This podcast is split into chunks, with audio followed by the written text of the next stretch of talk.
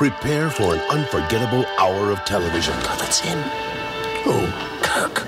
An historic encounter between two legendary crews. He's so much more handsome in person. Together in one of Star Trek's most beloved adventures. They are detestable creatures. This celebrate an extraordinary event you'll have to see to believe. Too much fun. Next time on Star Trek Deep Space Nine.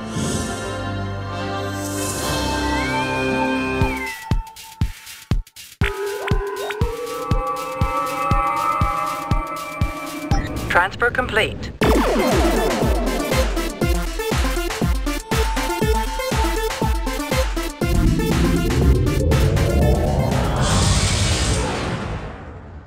Hello and welcome to Subspace Transmissions, the podcast where two Trek fans step into the arena and tackle the best, worst, weirdest, wildest, and everything in between that Star Trek has to offer. I'm Cam Smith, and joining me on the bridge, This is Tyler Orton getting his physical.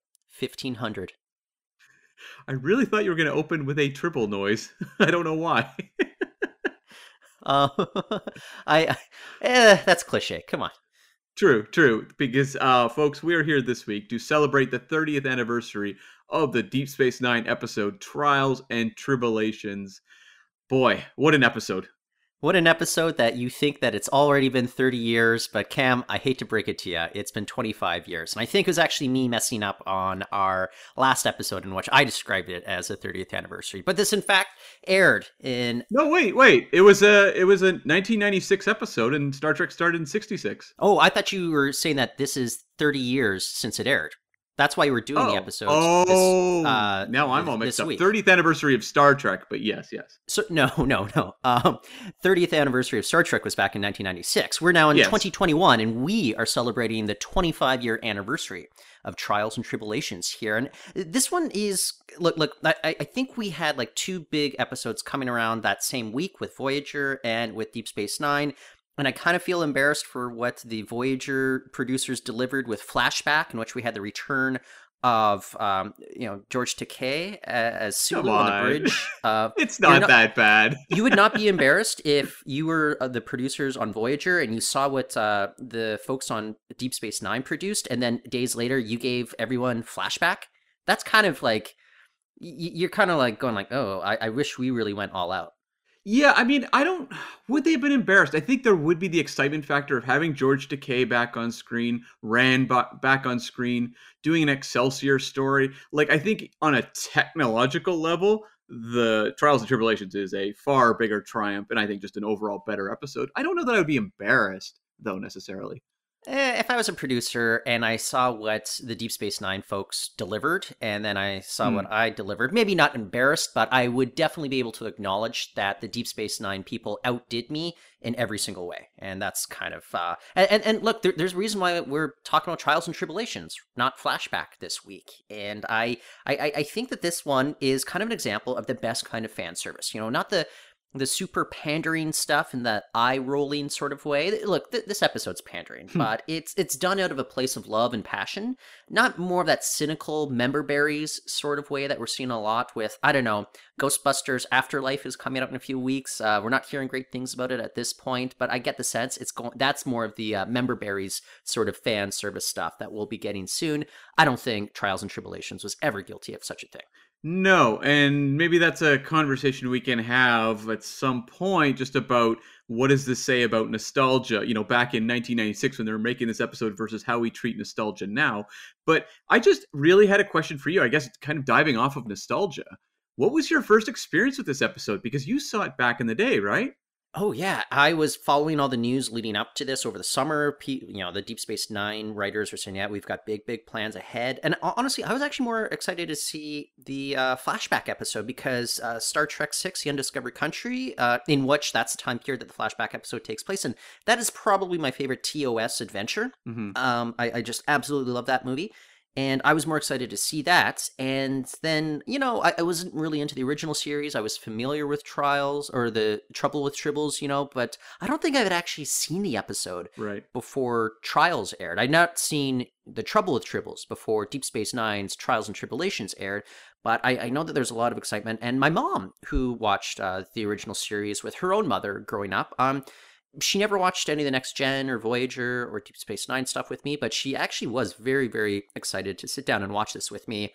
And um, I, will I'll clue you in into some of Tracy Orton's comments as we go through uh, kind of our thoughts on this episode. It was very amusing, um, but it was kind of a family thing. And, and, like, I was honestly, I was just absolutely blown away with what they were able to accomplish. If I recall correctly, I think Flashback aired first uh, at least where I live locally, I think it aired on the Wednesday, and I think Deep Space Nine aired on the Saturday. And so I, I am personally like kind of uh, happy that I got to watch Deep Space Nine second, and I wasn't super super judgy of Flashback at the time.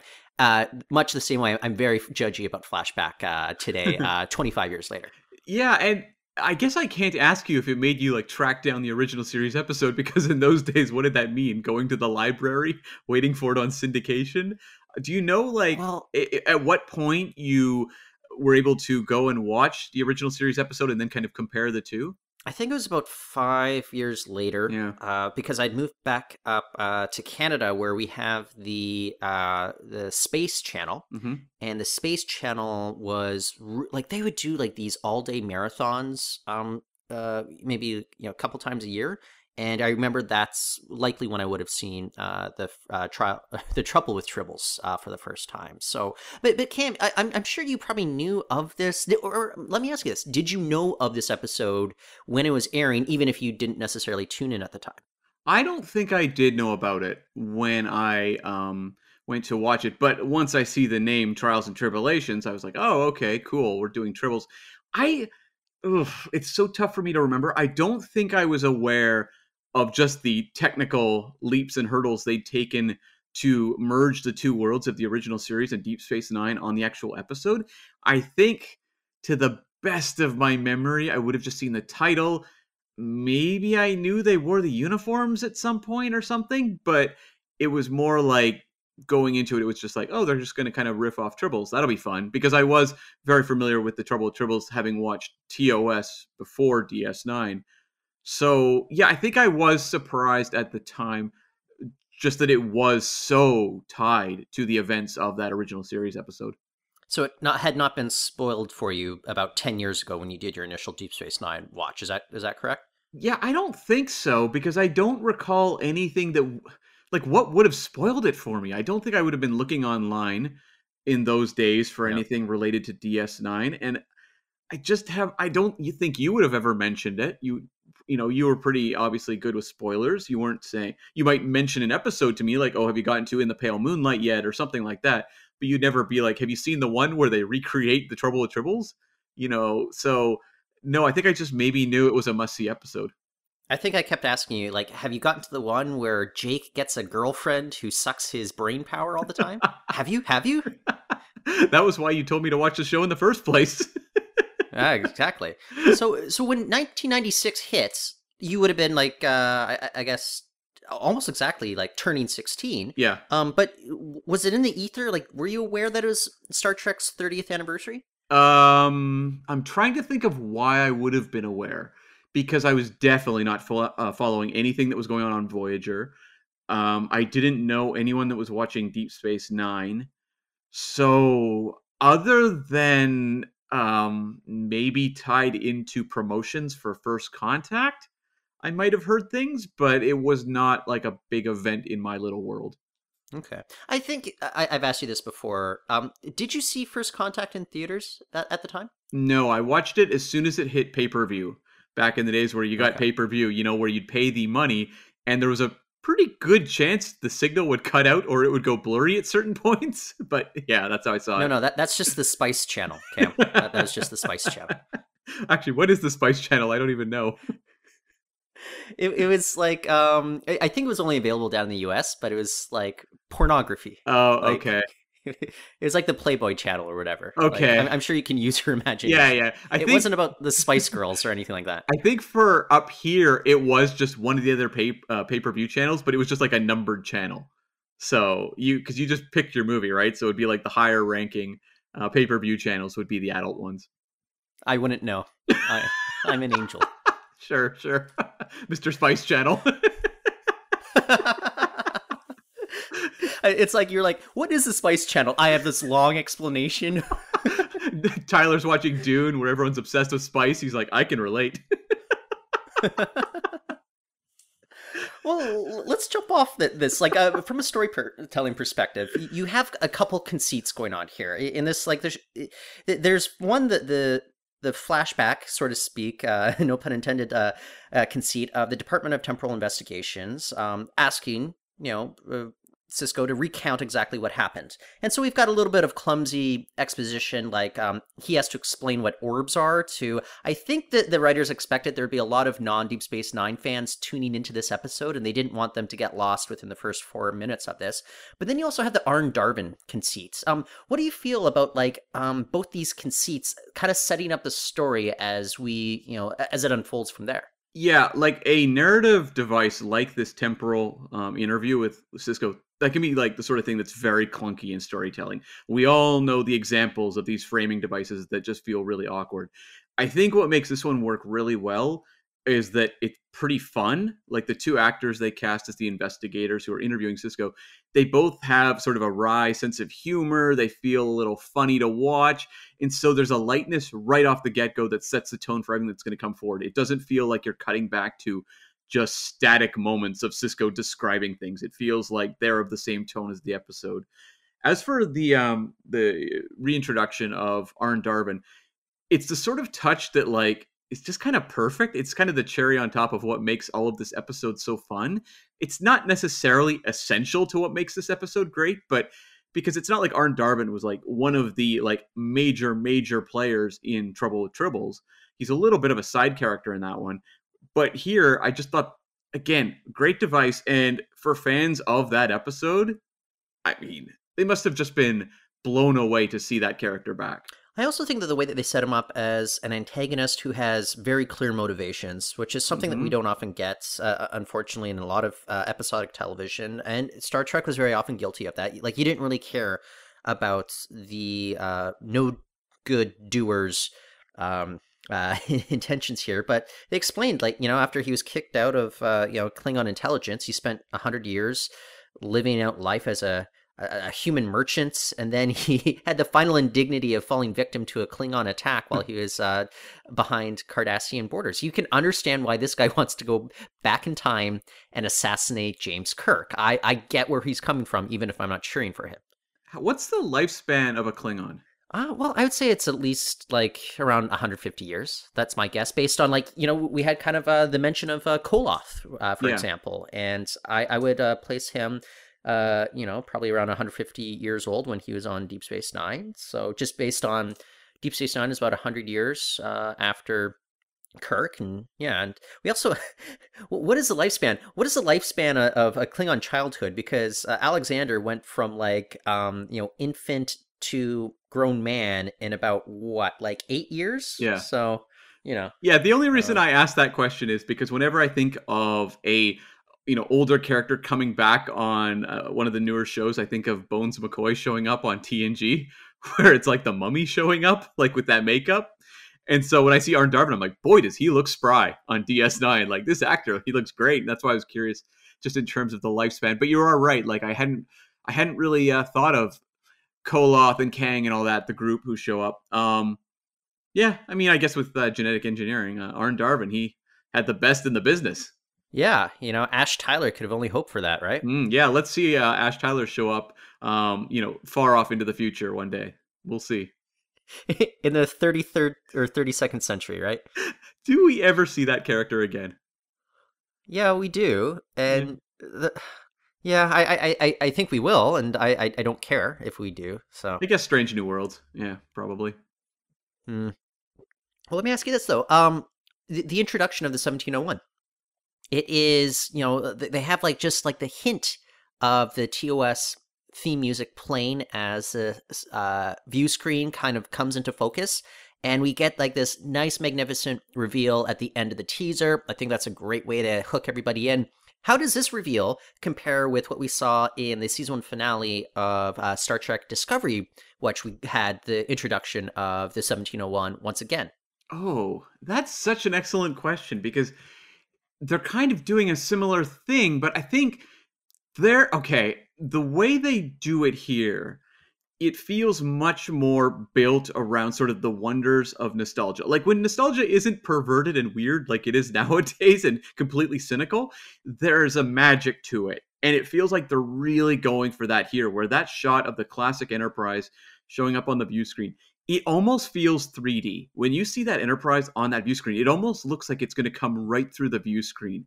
And that is just a really powerful um, effect and it really pulls you into whatever this story is going to be. Now, the one in Discovery, the music is doing a lot of heavy lifting. The new design of the ship looks fantastic, but I don't know that it has the magic. It's more like a really exciting, I can't wait to see what they're going to do with the Enterprise, but I don't think it has that sort of that pure like uh, nostalgic power that we get here. I think they work i think both those reveals work but on kind of different emotional levels mm-hmm. and i mm-hmm. have to say that um like the discovery use of it that's more of the kind of cynical sort of fan service and it's the stuff that i usually hate but in that moment it 100% worked for me I, I'm not going to deny it. Like I, I totally got sucked into that. I, I probably had like uh, more of a kind of a, uh, uh, endorphin jolt to my system when I saw that at the end of Discovery. Probably because of uh, that season finale was like pretty blah. Yeah. And if anything, just to give me uh, get me excited about what would come next. Whereas this one, I, I, you're right, and this felt very magical to it. And um, the the only thing that kind of undercut it is I knew what this episode was going to be about.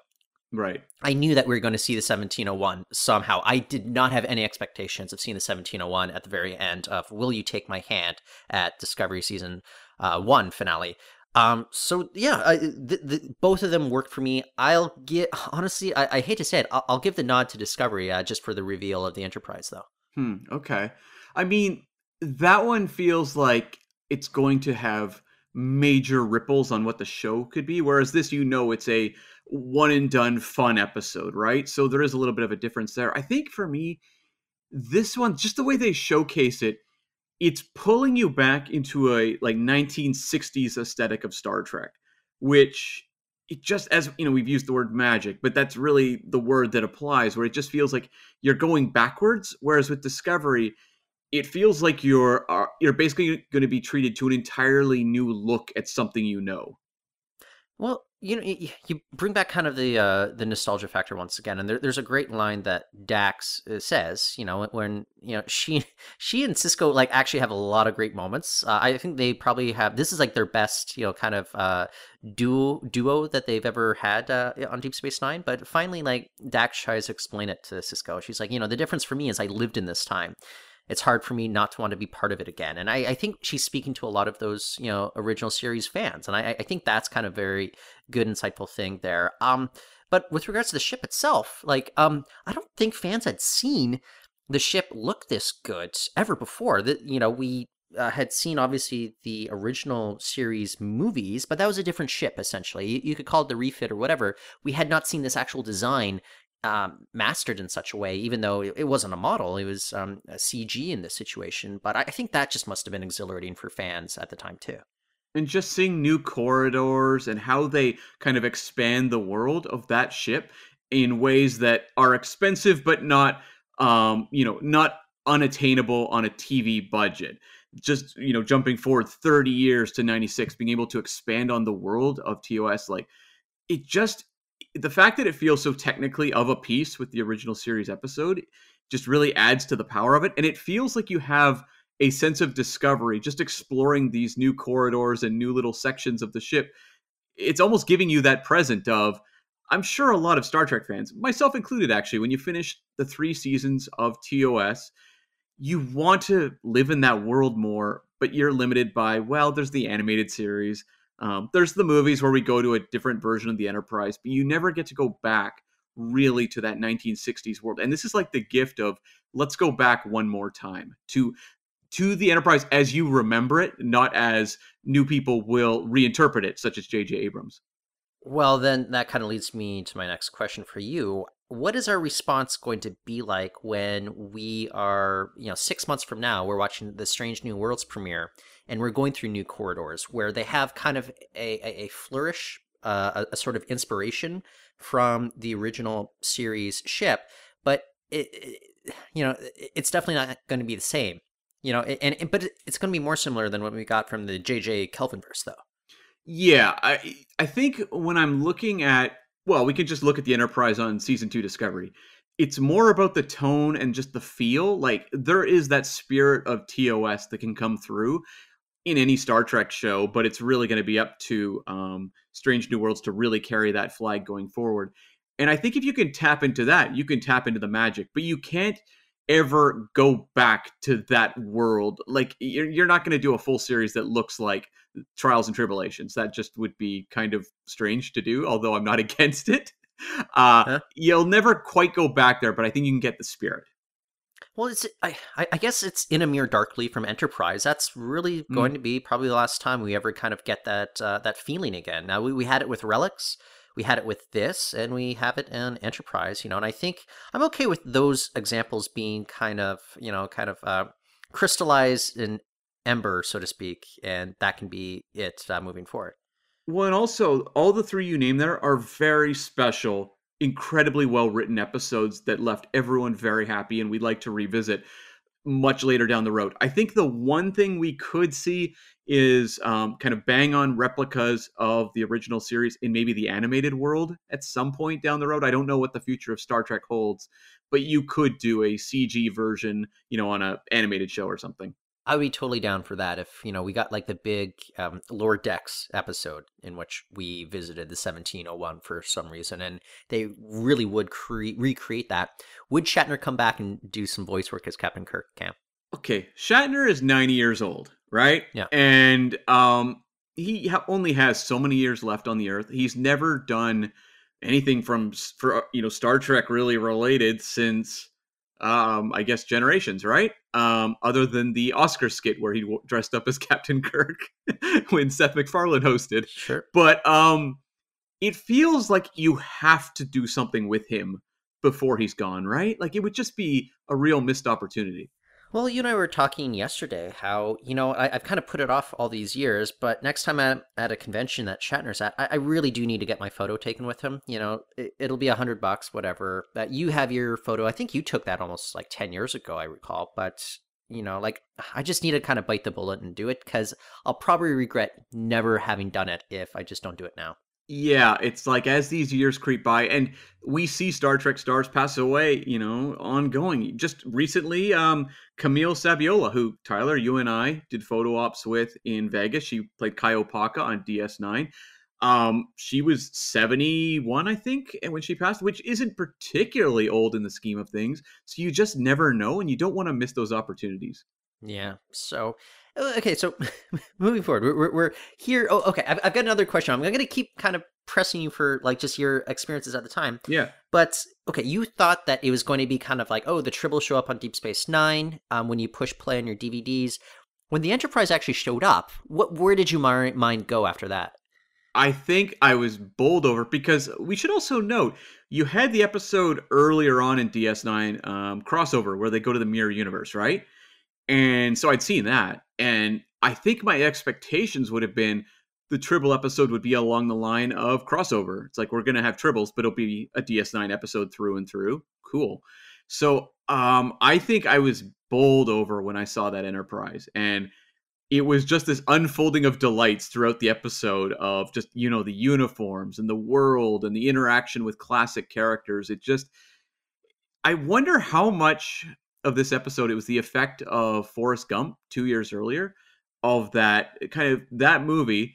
Say what you will about it, people have very mixed opinions, you know, as we continue onward since its release. But um, the merging of Tom Hanks with historical characters really bowled people over, and the magic of what you can achieve with that really continues on here. And I think just taps that vein for Star Trek fans, where I was just, I mean, when I had that scene of them all lined up you know, all the guys lined up, and you have Bashir and O'Brien there, and Kirk walking up and down the row. I was just astonished at what I was seeing. So I'm curious, you know, with regards to the Forrest Gump comparison that you brought up, I, I had never really known why whenever Ben Benjamin Sisko showed up on screen, you'd always go Ben A, Ben A. but it, it's all crystal clear for me now at this point. So, um, yeah, you know, okay. So you bring up the moment like everyone's jumping into the uniforms. Uh, that's not a shot that we typically get in the Berman era, where it's like the uh, quick cutaways. Everyone's putting on boots, new uniforms. Uh, Jadzia's doing her hair. They're getting their uh, their old tricorders. That is very much an in the moment. We love this universe. Let's just go for it, even if it kind of breaks some of the rules that we have during that uh, 1990s era of Star Trek. Yeah, I mean, it's interesting when you read the behind the scenes on this one how they were thinking originally about doing all original series music and then decided no, it's a DS9 episode. But it just seems like everyone involved, top to bottom, was so excited. And this could have been an episode that like they bend over backwards with all the technical elements. And because of that, it feels labored and it feels like well, maybe we look at it and go, technically, good job, but boy, the storytelling feels really heavy. But just the lightness is carried through. And I feel like some of these more visually dynamic epi- uh, moments, like you're talking about with the uniforms, it just feels like it's coming from the energy of all the people making the episode, where it's just improvisation and having fun in this universe. And I mean, I'm sure it was a ton of work in terms of blocking and lighting and all this sort of stuff. Must have been an absolute nightmare, but you would never know it from the results on screen. Well, the last time I watched this episode, and it may have been the last time you watched this episode as well, it was back in Vegas at one of the conventions a few years ago, and they had a lot of the behind the scenes people. Uh, we had a screening of the episode in the main ballroom with a you know a couple thousand people in there, or, or at least seats for a few thousand people. And then we had a panel afterwards in which a lot of the behind the scenes people, they just got into the minutia of it. There were slideshows, there were video demonstrations. I was just fascinated with stuff like um, not ever considering the fact that when Jadzia was on the bridge, this is a woman who's at least six foot tall, you know, Terry Farrell. She is wearing high heels uh, as part of like kind of the uniform back in the day. She's also has a beehive hairdo. Hmm. and so she's essentially like seven feet tall in these shots and that's it, it, i never thought about why she happened to be kind of like almost crouching down at the console through the shot with Kirk in the foreground and her in the background. And if she was standing up straight, I realized we would only seen her up to like her just below her shoulders. So it's it's like that kind of stuff. Like yeah. uh, it was just so illuminating to watch and just seeing like all the blood, sweat, and tears that everybody poured into the making of this. Like, imagine they didn't have a script they loved and ha- were going through all of these hurdles. Like, it would have been an episode that would have been really rough to watch, and you would have felt that cor- that sort of um, laborious pressure on them to just pull this off technically. It's just crazy. You know, you read stories about the making of this where, like, you know, the guy who built the enterprise model on this wasn't even given the assignment to do it. He was a guy who worked kind of part time with the show and heard they wanted one, but they hadn't decided what to do yet and he went and started it on his own. So it's like people who are so committed to the vision of this, and it feels like even when they would have been solving problems, they were having fun doing it. Yeah, it's interesting because they said essentially that it kind of blew. The producer said that it blew their budget uh, for much of the rest of the season. But uh, honestly, by the end of the season, I think they kind of uh, got it back going because we did have something like uh, Call to Arms uh, come back again. So, uh, eh, so could you imagine if people didn't care that much? Just like um, how much less of an episode it would have looked like, just if they weren't pouring all that money into it. Oh yeah, like it looks so seamless. Visually they talk about like the lighting they had to deal with because 60s lighting is such a specific thing. 60s makeup is such a specific thing. Um the fact that they have this visual um connectivity between ds9 and tos is really an achievement because i've seen so many times in film and tv history where they try to blend you know old footage with new and you can really just see the seams whereas here when i'm watching kirk go up and down that row of of you know guys it, nothing stands out. It just all blends together well. The only thing, and it's not even a criticism, it is what it is, but it's like the one thing they couldn't really match was the way that sound was recorded back in the day because like the voices do sound a little different. Yeah. But at the end of the day, who cares, right? I had the same reaction. And like uh, when uh, Uhura and Chekov walk into the bar on uh, K7, I, I did notice the difference in audio, but immediately I was like, yeah, who cares? Like, this is still wonderful to watch. Like, it, it's not taking me out of the moment at all. It, it, it's also bizarre to think this is 25 years ago. Think about what they were able to accomplish technically 25 years ago. It still blows my mind. Oh, yeah, it's unbelievable. And the one kind of ironic thing about this episode, though, is that um, TOS has been remastered in Blu-ray and everything, so it's almost like now the original episode now looks uh, more timeless than the Trials and Tribulations because DS9 hasn't been upgraded for HD. Yeah. I would like to Yeah. remedy that because it's really sad and tragic given the amount of work that went into this. I actually watched um, today when I watched the episode. I purposely watched it off the um, season two uh, TOS um, set, which includes this episode on the Blu-ray. Because I was just crossing my fingers, it might look a little Yeah. better. No, it didn't, Yeah. unfortunately. No. Okay. Well, well okay. So I, I want to go back to the kind of the Forrest Gump comparison uh, a little bit. I, I'm, I'm going to digress, which I love to do, obviously.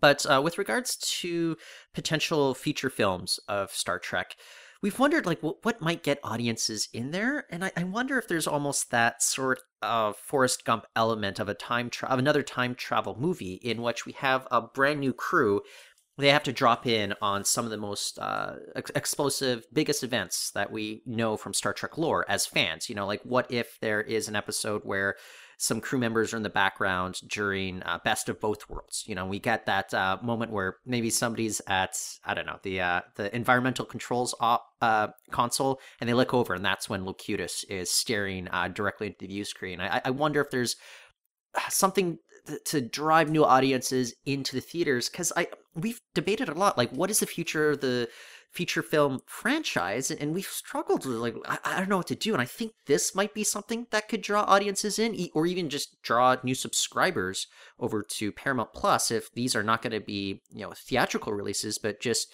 maybe feature films that are going to be distributed over streaming.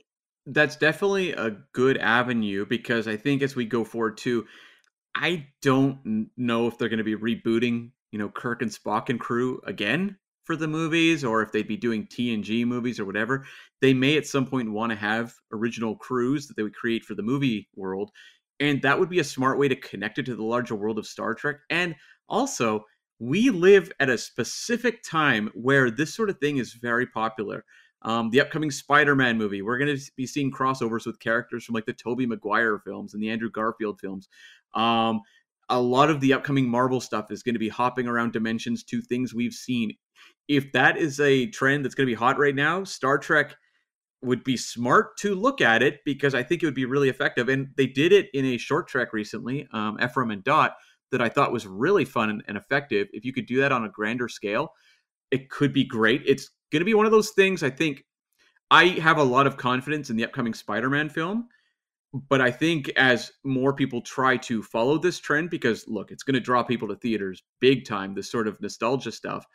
Um, you are going to get convoluted examples that get very messy and very confusing for people, and probably really are disasters. But if Star Trek could hone it down and do something along the lines of what they're doing in this episode, it could be incredible, absolutely incredible. Yeah, I, I wonder if they're kind of not necessarily hinting at that, but they're building up to confidence in being able to do that. Where we have all these legacy characters already popping up on, you know, Star Trek Picard is right in the title, but you have a big, you know, name like Seven of Nine also being featured. We have uh, Janeway on Star Trek Prodigy. Uh, we've got uh, Spock and Pike on Strange New Worlds.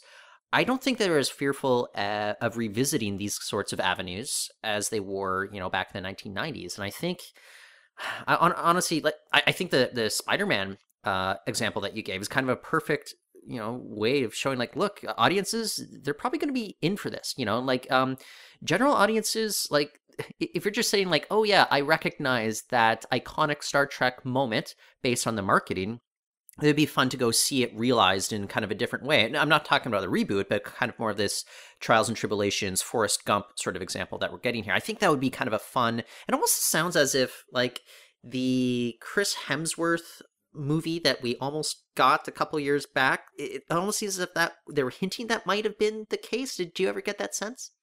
It seems like it it seemed like it was going to be based around time travel and don't tell me the whole gist of the movie was reuniting with Chris Hemsworth to take down like a villain.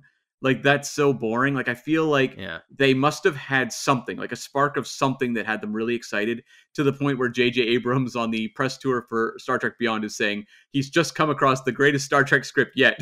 it's like, uh, what about the movie you're promoting, J.J.? Don't worry about it. Don't worry about it. Star Trek 4. Yeah. Uh, one of the curious things, uh, j- just going into, I, I guess, more of the uh, the nitty gritty of the episode, but it, it took I, either like halfway through or more than halfway through for Kirk and Spock to appear on screen. Yeah. A lot of people might have been disappointed by that, but I, I think that's actually good storytelling in that you're building up, and when they actually uh, do appear on screen, and they have that musical cue, which is kind of the TOS era music, you know, it, it really hits a lot more than if they're there right from the beginning, and then you have just kind of the look of awe come over Jadzia's face, and this is why this is actually kind of a good Ben Sisko episode, is he didn't want to get caught up with that. Like he had a mission to complete, and it wasn't until that mission was successful that he was willing to go ahead and get that own little bit of fan service by getting the uh, the signature slash autograph from uh, Captain Kirk himself. Yeah, uh, th- I love this moment, and I think one of the smart things too is that the first time we see Kirk and Spock here, it's a very nondescript moment. It's just the two of them walking down the hallway, um, and you know, uh, getting on the communicator. Like it's nothing about it that's like a greatest hits of Kirk moment. And I think that's really a smart decision because we're going to have some iconic Kirk moments throughout the episode of, you know, the tribbles falling on top of them and stuff like that. But a moment like this grounds the reality of the world they're walking into versus them popping in as all of history's greatest moments unfold. So I thought that was a really smart decision. Also, it is pretty funny now to have uh, Terry Farrell's character Dax ogling over, uh, you know, Nimoy's Spock, knowing she would go on to marry Adam Nimoy later down the road. Uh, did she know that at the time? Maybe uh, that's why Mm. her. Well, actually, it's kind of creepy thinking that that's her uh, father-in-law. so it's now that I think about it, it's very funny. yeah, yeah. uh, but okay, and then uh, just even if a lot of what we're doing is like asking ourselves if this episode is kind of the example of the good sort of fan service. Perhaps the best fan service ever, though, is in that moment. You know, like Sisko even says, like, "Of course, I'd love to go shake Kirk's hand and ask him about fighting the Gorn on Cestus Three. That's the sort of like fan service that I really like. Just kind of that, throwaway line that everyone's going to get, you know, with regards to him fighting the Gorn, because that might be like a, like a top three iconic moment in all of Star Trek. Yeah, and I mean when you think of the iconic Kirk moments, like if if this hadn't been um Trials and Tribulations, and I know they'd flirted as well with uh, a piece of the action, going to the gangster planet and seeing what's up with them now.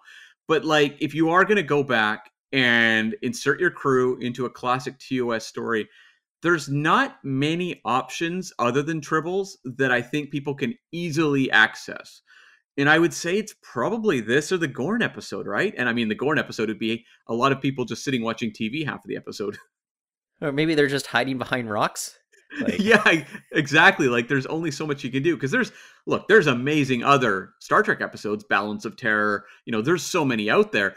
But in terms of just putting something out there that every Star Trek viewer can tune into and kind of just get the broad strokes of the story without um, requiring a lot of exposition to explain what's going on. Uh, Trouble with Tribbles and Arena are probably the best too. Yeah. Do you think there's a third one you might uh, float out there? Well, okay, let's start thinking of like the really iconic TOS episodes that everyone knows. Like there's Amok Time. Um boy.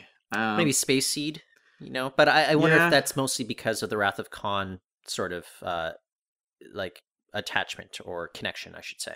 Yeah, like I, I would say maybe a piece of the action would be one you could have done if you wanted to just cross your characters in there because it's such a loose premise. It's them in a gangster planet just having to deal with what's going on. It's not like it's a um, you know, particularly complex narrative to navigate. So maybe that would have been the best other option other than Arena that at least I would say. I think you're wrong. I think it would have been Cat's Paw. Oh my god. Had they done that, I- think I would be so bowled over. I would be cheering on this episode for the rest of my life. Just them walking around a haunted house, essentially. Like, like the fact that they would deem that to be the perfect episode to um, insert themselves into for the celebration of Star Trek. Uh, that's amazing. uh, on the topic of fan service as well, though, uh, we do have the appearance of the old school Klingons uh, Hmm. aboard the station. Everyone from the Deep Space Nine crew is like very confused. They look at Worf. He simply says, "We do not discuss it with outsiders." I think that was the smartest thing that they ever did in Star Trek. the Klingon two-parter on Enterprise where they try to explain it. I- am not a huge fan of that. Actually, we did a review of it um not too long ago. It's actually the episode itself is actually solid. It's mostly like the last five minutes of it that make us roll our eyes. I just think that the more ambiguous you leave it, the better. And then Discovery kind of made it even more confusing because Klingons have an entire different look, and this and that uh, series takes place, or at least started, about 10 years before Trials and Tribulations. So, I don't know, like, uh, okay, but again, like, uh, what was your reaction first time you watched it when you had the acknowledgement that Klingons do look different, uh, you know, a century apart? I think I may have been more thankful the fight wasn't as long, but um, as in trials and tribulations, or I mean, as in uh, the trouble tribbles. But um, no, I thought. Well, we've been talking about fan service, and we live in a very explainy age of nostalgia now where it's all about look at what this is let's talk about what it is et cetera et cetera et cetera the fact that they are evoking classic nostalgia but having fun with it like there is good writing going on here they are actively acknowledging the difference but getting a good punchline out of it and also a really good character moment for Worf like uh, there's a lot of really great Worf stuff of him looking, you know, really annoyed about the tribbles and talking about the great tribble hunt, and then here acknowledging the differences between the Klingons. Is it dismissive of a canon issue? Maybe, but it's done in a really fun, character-based, satisfying way. Well, if we're talking about canon, I, I don't want to get too caught up in things here. Uh, the Trouble with Edward short trek, of course, uh, mm-hmm. it took place about ten years before this episode. And so I, I don't think canon is actually violated in any way because we find out with a short trek, it's really, I guess, what the equivalent of 23rd gain of function research led to on the part of uh, Edward on the uh, starship there, in, in which uh, he made tribbles far more prodigious than we had ever known before. And I think it's actually the Federation's fault, essentially, that they became the mortal enemies of the Empire, you know. But just the idea that hundreds of warriors were sent to eradicate, I'm just picturing them with their bat'leths, like slicing them all, and then, like, but then finally, and Worf was so proud, he's like, they finally destroyed their home world, and everyone's just, like, appalled, you know? It's just like, um, maybe that's a short trek right there, just watching the Klingons uh, eradicate the Tribbles or something like that. But I, I, I, I had to justify in my head because I realized, well, you know, um, maybe what Worf is recounting is all stuff that took place after trials and tribulations slash the trouble with tribbles. You know, like uh, it, it's really the Klingons really came to hate the tribbles. You know, in, in the decades after this episode, not necessarily the decades before this episode. Um, could we get a Great Tribble Hunt like um, cutaway on like lower decks or something? Because that could be very funny. Oh, I, I would, t- and very bloody and gruesome too. But uh, I would totally watch that. Yeah, um, I, I, was gonna say too. Speaking of Klingons, um, we have mentions of Koloth, who appeared, of course, in the classic episode, and he was played by William Campbell. And we have Jadzia talking about, oh, wouldn't it be great to see him in his prime? And you then start to reflect on just the relationship between DS9 and TOS, where we have a lot of those classic Klingons showing up on DS9 in ongoing roles. And it's so interesting that in so many ways, TNG was viewed as the heir of TOS, the one that continued on all of the storytelling of TOS, despite the fact it very rarely acknowledged a lot of TOS canon. Whereas DS9 feels like it's so much tighter in sort of that ongoing conversation where you have an episode like this, you have other recurring characters, and it's just so weird when you think back to of like people constantly referring to DS9 as kind of the problematic Star Trek. Um, you know, this isn't Star Trek. This isn't what Gene Roddenberry wanted. Where it feels like it's the one that loves TOS the most.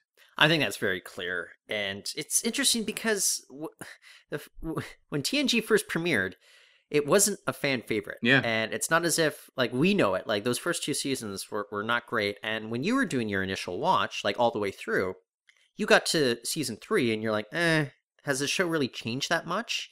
But but as you do your latest rewatch, you, you started at season three just in the last little while, right, Cam? Yeah, I skipped one and two. yeah. So is there kind of an appreciation on your part that actually, you know what, like season three they did start to take like a, a more discernible leap uh, in storytelling versus what we had in those first two seasons. I think well, there's definitely far higher highs in season three, but I think also something that I discovered um, going back and doing my rewatch was there is a comfort of tone that they strike starting in season three onwards where that hangout factor is really there and it's obviously as you go through seasons four five six and what have you it really settles in and the storytelling gets you know it, the bar keeps getting raised throughout most of tng's run minus season seven's a little wonky but you go back to season three it has that really strong character um, driven hangout factor that's just not there in season one and two. So I think that's what I discovered more so.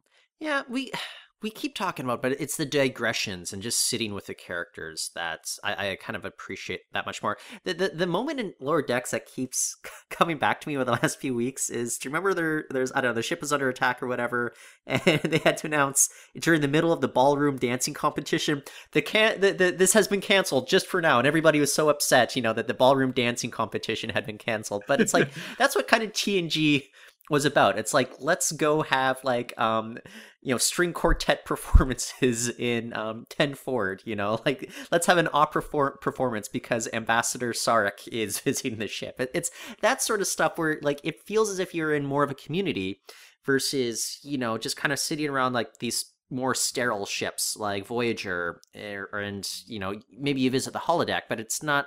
It doesn't have that quite looser lived in feel where you're going to be able to hang out with the characters. Although I, I should give credit, like think about all the moments in like the uh, uh, the mess hall where you know characters are just sitting with each other, kind of chewing the fat. You know, like that, show does deserve you know um, credit there, but um, it's just something that I really do appreciate is every opportunity that we get to uh, sit with the characters. And as you were saying, we didn't really do it that much in seasons one and two. Is more of like kind of the propulsive, you know, by beat, plot point by plot point sort of storytelling that we got. Propulsive might be a kind word. for some of those sure, season sure. one and two episodes. well, I, I, I, not not propulsive. I mean, um, perhaps plot point obsessed. Yeah, yeah, totally. And it's funny too. Like TNG really took the kind of hip to be square attitude towards Star Trek, where like as you said, there's like all these recitals and poetry readings and all that. Like it's kind of in love with the world of kind of how square these characters are, and it finds ways to make them fun. TOS was kind of a swinging ship in a lot of ways. It had that 60s spirit. And that's something that like kind of carried into DS9, which was also a little more of a party atmosphere in a lot of ways, what with Quark's Bar largely. Speaking of Quark's Bar, you know, we did an episode uh, a while back about, you know, kind of the lost seasons of uh, TNG, you know, following the adventures that we never got to see, you know, like, uh, you know, Geordi gets uh, his visor removed and gets ocular implants instead was there kind of a missing episode here of Deep Space Nine? At the very end, we see hmm. Quark's bar with uh, it's just flooded with tribbles on the promenade. I think there's kind of a missing Deep Space Nine episode in terms of how they deal with the whole tribble infestation there on the station. I had the same thought, but then I was like, it may have just been really gruesome. It may have been them just sweeping through. They put Worf in charge of that one, and we know how that ends. Uh, hopefully he would do the right thing and I don't know, beam them all into the cold of space or something. Probably something along those lines. One thing I thought, not a missed opportunity, but it's like in a perfect world where I can make this like a two-hour movie, this episode. It would have been fun to have a scene of Worf and O'Brien together talking about their experiences on the Enterprise versus the TOS Enterprise. Yeah, you know, I never thought about that, but you know, okay, because there's even that moment with the temporal investigators, and he's like, which enterprise? There have been five. And the other guy looks over and says, six. And this episode came about, what, like two weeks or maybe one week before the premiere of First Contact as well. So it's just kind of interesting. Like there, there is like this long history of different enterprises, and I think just commenting on the fact that um, maybe there aren't like you know like poetry readings going on uh, in the mess hall there. You know, like that could have been kind of a fun. And they even said, you know, um, yeah, they really packed them in on these old starships as well. Whereas it didn't seem as if TNG was, you know, too too cramped. Yeah, or even just have a character be like, "Is this how Captain Picard ran his Enterprise?" and have you know Worf and O'Brien just make a quip to each other or something like that.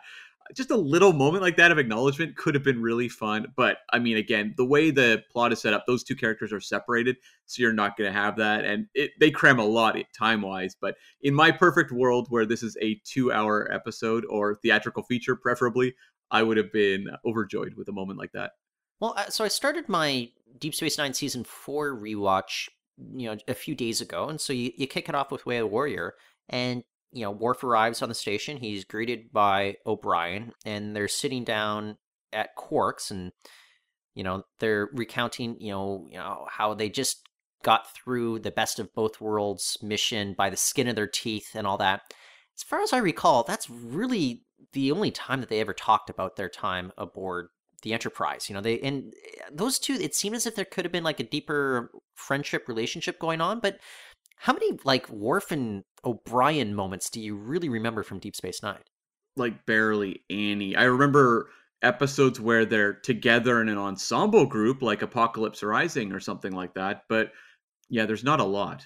I'm I'm, I'm trying to think about like how many other one-on-one moments there were throughout the run of the series, and I think just a lot of it has to do with you know like. Uh, this was a show in which they found little units within the cast, and you know you'd have Worf with Jadzia all the time. You would have O'Brien with uh, Bashir all the time. You'd have Odo with Kira all the time, or, or Quark with Odo all the time. And it, once you kind of found that the pairings that had a lot of like uh, chemistry, a little bit of dynamics, and back and forth, I think they, they're happy sticking with that. You know, yeah, it's the sort of thing that, like, when you and I were covering lower decks, we got to a point where we acknowledged they just kept pairing up Mariner and Boimler and Tendi and Rutherford. And we were saying it would be fun to mix them up. And they did in season two. And I thought the results were really effective. It's something that, like, I, I wonder if they were making DS9 now, they would say, like, huh, what would happen if we did, like, a, you know, Kira and Worf episode, for example? Yeah. I, that would have been like that, that seems kind of like another lost episode that we didn't really get you know where, where those two uh that that would have been like a fun dynamic to watch unfold. Yeah like there's a lot of you know similar qualities you could match up with just about anyone on ds9 there's i don't think there's any case of two characters who you would put together and it simply would not work. The only time you can kind of run into trouble with that is if it's like say you have spock and and this isn't DS9, but just say you have Spock and a character who's also a say Tuvok or something like that might be a little tougher just in terms of energy to carry a story through. Right. But DS9 that's not the problem. I think the only thing that maybe uh I don't know, Jake and let's say Jadzia, I don't know if that would have been the the, the best episode ever. You know, I, I just don't know what they would have done. Although Jake had a lot of fun moments with Odo for example. But I don't. Okay, I don't know if a Jake O'Brien episode would have been the most thrilling to watch. I'm trying to picture what this episode is of the Jake O'Brien. I mean, they did do a Jake Bashir, and that was really fantastic. So maybe Yeah, they could. I actually think the Jadzia one would, could be really fun. It's kind of like the cool aunt hanging out with Jake. Like I'm sure they could get a fun story out of that. If it's a lighter toned episode, I think it could have been pretty good. Um, but yeah, the Jake O'Brien. what is that I got episode? I got it. You know, uh, I think it's the episode uh, that preceded uh, this one, um, uh, Trials and Tribulations. I think it was the assignment in which uh, we find out that Keiko is possessed by the Mm. Pah-wraith. Uh, I think it'd be great if uh, Keiko and Jake switch roles in this situation, and it was Jake uh, who is uh, uh, possessed and uh, is up to O'Brien to complete all these assignments. Um, I'm okay with watching that alternate universe episode. Sure. Yeah, one quality I want to talk about with this episode, and something I don't think we've ever touched on too much when we've discussed this episode over the years, is that so often when you look at you know a, an older film or an older TV show, you go, "Boy, people don't look like that anymore." And it was really interesting to me this time to rewatch it and really examine like the makeup and hairstyles they're putting on the actors and how seamlessly some of these even small supporting characters like Bashir's, you know, great grandmother, for example, how much they look like they stepped right out of the 1960s series. But I also think that the 1960s has a much better sort of fashion style Mm-hmm. that something like ages quite a bit better than when you get into the 70s and people have like the the feathered hair and the faded perms and they're walking around with like le- leather vests all the time. Um, obviously, I'm describing you day to day in you know the year 2021. You know, where, whereas like you, watch something like Mad Men, and you're like, I wish I could dress like that. That looks wonderful. Yeah. Whereas you know you, you you watch an episode of L.A. Law, and you're like, why is that tie gigantic? You know, like that that sort of stuff. And I think it, it is kind of that seamless fit, and like everybody looks great coming into like kind of the 1960s style. You know, Bashir's haircut is a little uh, doofier, but everyone else kind of like th- there's this timelessness of the 1960s style that really fits in with anybody trying to um uh, i don't know I, I guess go undercover within that universe How much would you kill to see an episode of I don't care if it's strange you know what, let's do let's just say Strange New Worlds, where they have to go back in time to season one TNG and blend in. okay okay so you got number one she she has to be uh the crusher clone right with the uh, very uh, odd 80s hair Shoulder pads. That's, uh, Gates McFadden. Shoulder pads, yeah. Uh, then, of course, we have uh, Spock has to wear the Deanna Troi jumpsuit. clearly. Um, so yeah. Um, and then uh, oh, and then uh, of course, Pike is walking around in the um ninja uniforms that uh Worf would always have to uh, perform in. So um, yeah, I, I think we've got it figured out pretty much. And the hairstyles. You've got to get those fluffier, like late 80s, early 90s hairstyles. Yeah, just look at Patrick Stewart. You know what? Patrick Stewart was blessed, honestly. Like, he may not have felt that way when he was young, but the fact is, you look at Patrick Stewart on TNG, he's timeless. Like, there's nothing about that character that's ever aged in an awkward way. Whereas, like, some of the other characters, the hairstyles now look a little funny. Yeah, if we have to grade them, I would say that uh, probably who came up best obviously was Picard. I would say followed by Data, then Riker. Um, let's just say like Worf. Like I, I don't know, is that nineties hair? But um, but I, I think uh the the worst though comes out because they're going with very much like hairstyles of the time. It's got to be uh Geordi LaForge, Mhm. then it's got to be uh Crusher, and then uh, uh, unfortunately I think it's Troi who has like the most dated hairstyles out of everybody. Well, like Troi has the same hairstyle as Elaine on early seasons of Seinfeld. Yeah, that's a very specific time and place. And I mean, pretty much every generic 80s slash 90s dude who popped over to that show for a guest spot, they all look so dated. Yes. Uh, what we we are fascinated with, you know, generic '90s man i- in as they appear uh, throughout Star Trek's run in the late '80s to early 2000s, where they the casting director was obsessed with just getting the same generic type every single time, where you needed like a um a supporting man to come onto the ship for an episode or something like that. They all look exactly the same. Like I don't know why we couldn't get people that just had a bit of a different flourish. They- They'd pop out in our minds a little bit more, you know, like um even that episode with uh, Lwaxana Troi where we had like David Ogden Stiers from MASH. Mm-hmm. Like I wish they were like casting actors like that more frequently, just to give the episodes a little bit more panache, you know, make them stand out just a little bit more. Because even an episode that I think is fantastic, and I think the actor is great, but you look at the episode Counterpoint on Voyager, and I mean that guy, I think you know has huge charisma in the episode, and there's a reason Kashyk is a character people really remember. But just in terms of like a visual look, he has that same look as well, and it just comes down to raw charisma there. Yeah, uh, that's what people say about me. Yeah, true. So, um, speaking of raw charisma, we, we got to talk about the turbo lift scene in which uh, Bashir debates with O'Brien whether he needs to go perform this physical on a woman who might be his great grandmother, and then uh, proceed to make love to her and to ensure that um, he is born at some point in the future. Um, Kim, how long would you debate the necessity of you um sleeping with your own great grandmother if you had to go back in time? Not long. Um, I think I'd be more than happy to roll the dice that hey, if I'm alive now, I'm probably this probably all works out just fine. I mean, but um, O'Brien seemed more than happy to also uh, roll those dice. Yeah, I, it, I I guess for you, you say not long. Uh, for me, though, personally, I'd say not at all. But uh, that's just the difference between the two of us. So I do think this is a great moment, though, and something that again, this could have totally just been the tourism episode of DS9 where we get our classic characters, you know, back on the screen and we have DS9 people just walk around and gawk. Oh, look at the Enterprise. Oh, wow, look at the characters.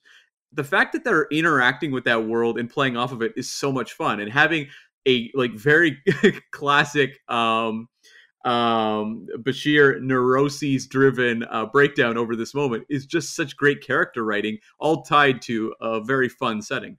Uh, do you think there's also something just about like the 60s setting about Deep Space Nine want to talk a lot more about sex during this Mhm. episode? Because we even have, you know, Dax recounting uh, previous host Emony, who was like uh, talking about McCoy, saying, like, I always thought he had the hands of a surgeon. And you're like, whoa, okay.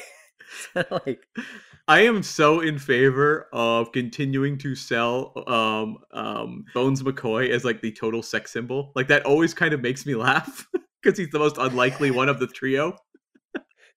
do we get a Bones, Bones, do we get a Bones McCoy uh, reappearance uh, at some time during the run of Strange New Worlds? Oh, um, I think it's actually more fun to do things like that than to you know start bringing in like Kirk and Spock. Well, we already have Spock, obviously, but to be bringing in Kirk and um, uh, obviously uh, Uhura is a member of the cast, but I Yeah. I do think like, it would be fun Kirk, because Scotty, you know, kind of those big, big players. You're kind of like, eh, okay, but like, yeah, oh, sorry, but continue that. No, thought. no, I, I think that's actually a good point you raised, Scotty, there too. It's like you're gonna bring in an actor probably who's gonna be doing an impression of what Jimmy Doohan's doing as Scotty. I don't know that that's as appealing to me. It is actually more fun to see a character like Bones who has that sort of fly in the ointment kind of vibe, because I think he would be more fun to watch bounce off the characters on Strange New Worlds than Scotty, who's going to be more of a you know problem solver on a technical you know issue. Does uh does McCoy work on the Strange New Worlds uh series without Kirk in terms of the interactions with Spock? I don't know if the Spock and McCoy stuff necessarily works without having that Kirk dynamic in the middle of them all. You know, the id, the ego, the super ego. Well, someone obviously never read the Bones McCoy Frontier Doctor comic book series. Read it, Cam. I didn't. I haven't read it either, but I've seen the title. Um, yeah, you're right because he is such a reactive character. So much of what he's doing is, um, you know, reacting to Kirk's commands or bouncing off of Spock. Um, I, I think there's one thing about Bones I always thought was a missed opportunity was in The Way to Eden, the famous hippie episode. Um, they were originally going to make the um, the Chekhov's girlfriend character Bones's daughter, and we we know so little about Bones's backstory and sort of what drives him just on an interpersonal level that I think having things like that to touch on with a character would actually free him up from being paired with you know Kirk or Spock. But you're right, we don't really have that yet, so I think they'd have to mine some new territory. So, Kim, as we wrap up here, we, we can get into our final thoughts. But in, in terms of a Deep Space Nine episode, you know, is this a top five, a top 10, a top 20 for you? I think it's a top five. Yeah.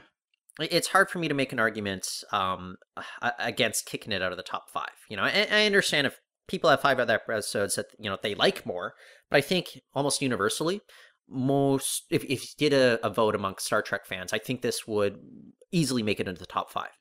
And I think if you're going to ask what's the most fun episode of DS9 ever, because when you say best, you start thinking In the Pale Moonlight or Call to Arms, episodes like that. But um, when you say what's the most fun one, um, they made some really fun episodes. You know, Our Man Bashir, Take Me Out to the Holosuite. I think this is the best one, though. This is the one that just balances all of the elements so successfully, plus has a novelty factor of revisiting the TOS world that never gets old. No matter how many times I rewatch this episode, it's always fun. And I always appreciate that they don't replicate the story of Trouble with Tribbles. They're telling their own story as well. take Deep Space Nine out of the equation. Is this the funnest episode of Star Trek? Period. Um, it's more fun than anything I can think of on Voyager. Oh, Spirit Folk. Mm, Spirit Folk. Oh, Spirit folk. Okay. Yeah, You know what? yeah. You actually got me there. Okay. yeah. Uh, it's definitely anything um that I can think of on Voyager. Um, I would say the most fun episode of Enterprise is the Mirror Universe two parter, which gets kind of dark and stuff, so you can debate whether it's the most fun. Um, and then TNG. TNG is usually kind of stiff, right? Yeah. It's, is it like Menage a uh, Menage Troi? Is that like the funnest TNG episode? Like I don't know. Well, I feel like if you ask people, Hol- what- Hollow Pursuits. I think that's the most relatable. Um, I think Yeah. when you um ask people what the most fun TNG episodes are, the ones that are going to come up are probably like Captain's Holiday or Cupid. Um, Deja Q is really fun, actually. That might be my pick, maybe. Okay. Okay. Sure. Um. So yeah, I I- I think you can make a very good argument that this might be the funnest episode of Star Trek of all time. hmm Yeah, unless you start factoring in some of those TOS ones, which could be super fun as well. But uh, yeah, Well, you know, the trouble with tribbles, for instance. Yeah, Right. yeah. Yeah. ahead. Well, Cam, I, I think this is a, a, a real fun episode. Any final thoughts before we wrap up here? Yeah, just want to touch on a couple little moments that also just made me smile. Sisko tapping on the uh, insignia for the com badge. Again, a fun little throwaway gag that I thought it was just brilliant. Um, another little moment that just made me smile. I don't know if I'd ever noticed it before, but when the Tribbles have overrun K7 and we cut back to the bar, in the like far background, there's this very beaten down looking bartender just like slumped over the counter buried in tribbles. And this actor looks like he belongs on TOS. Like it just is fantastic.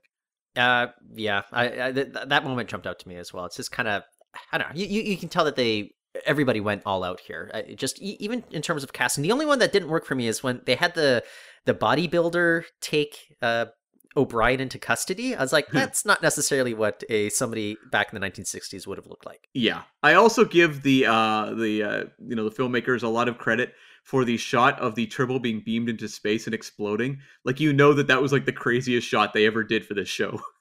I wish it was gorier though. I wish we saw Mm. like, you know, turtle or not turtle, but uh tribble guts or something. that would have been funny as well. Maybe that will have to also be a uh, you know, lower decks episode. yeah, I can't wait. okay, so I think on that note, our assignment is complete. If you enjoyed listening to this episode, we want to hear from you. Jump on over to the Facebook page at facebook.com slash subspacepod and leave us a review wherever you get your podcasts. They're very much appreciated and help us with rankings and all sorts of other things. Tyler, what are we doing next time?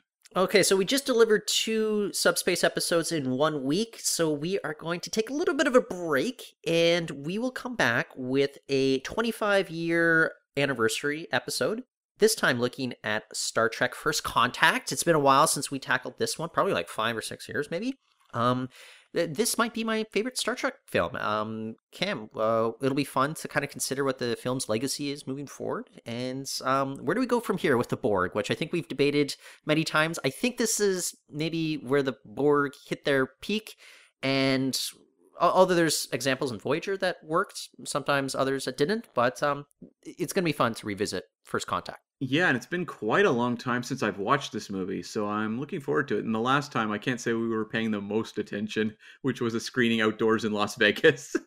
Oh yeah, that if anything, it was like at a, a a pool party screening of uh, Star Trek First Contact, so even less attention paid. But I remember it being like rather steamy, um, in the very literal sense, not the figurative sense. Uh, that night as we uh, watched, uh, you know, with the the Vegas heat hitting the pool in the evening. But uh, Cam, uh, just for listeners out there as well, um, we're a free show. All we ask is you jump onto your podcatcher, give us five stars. That just helps with the algorithm. More people will find us. All we want to do is reach more ears. Uh, If you like the show, it, this is the only thing that we ask of you. We're not asking for money or we're not, you know, putting ads into this. So uh, give us a five star rating. That'd be awesome. For sure. Okay, you can of course find us on the Twitter.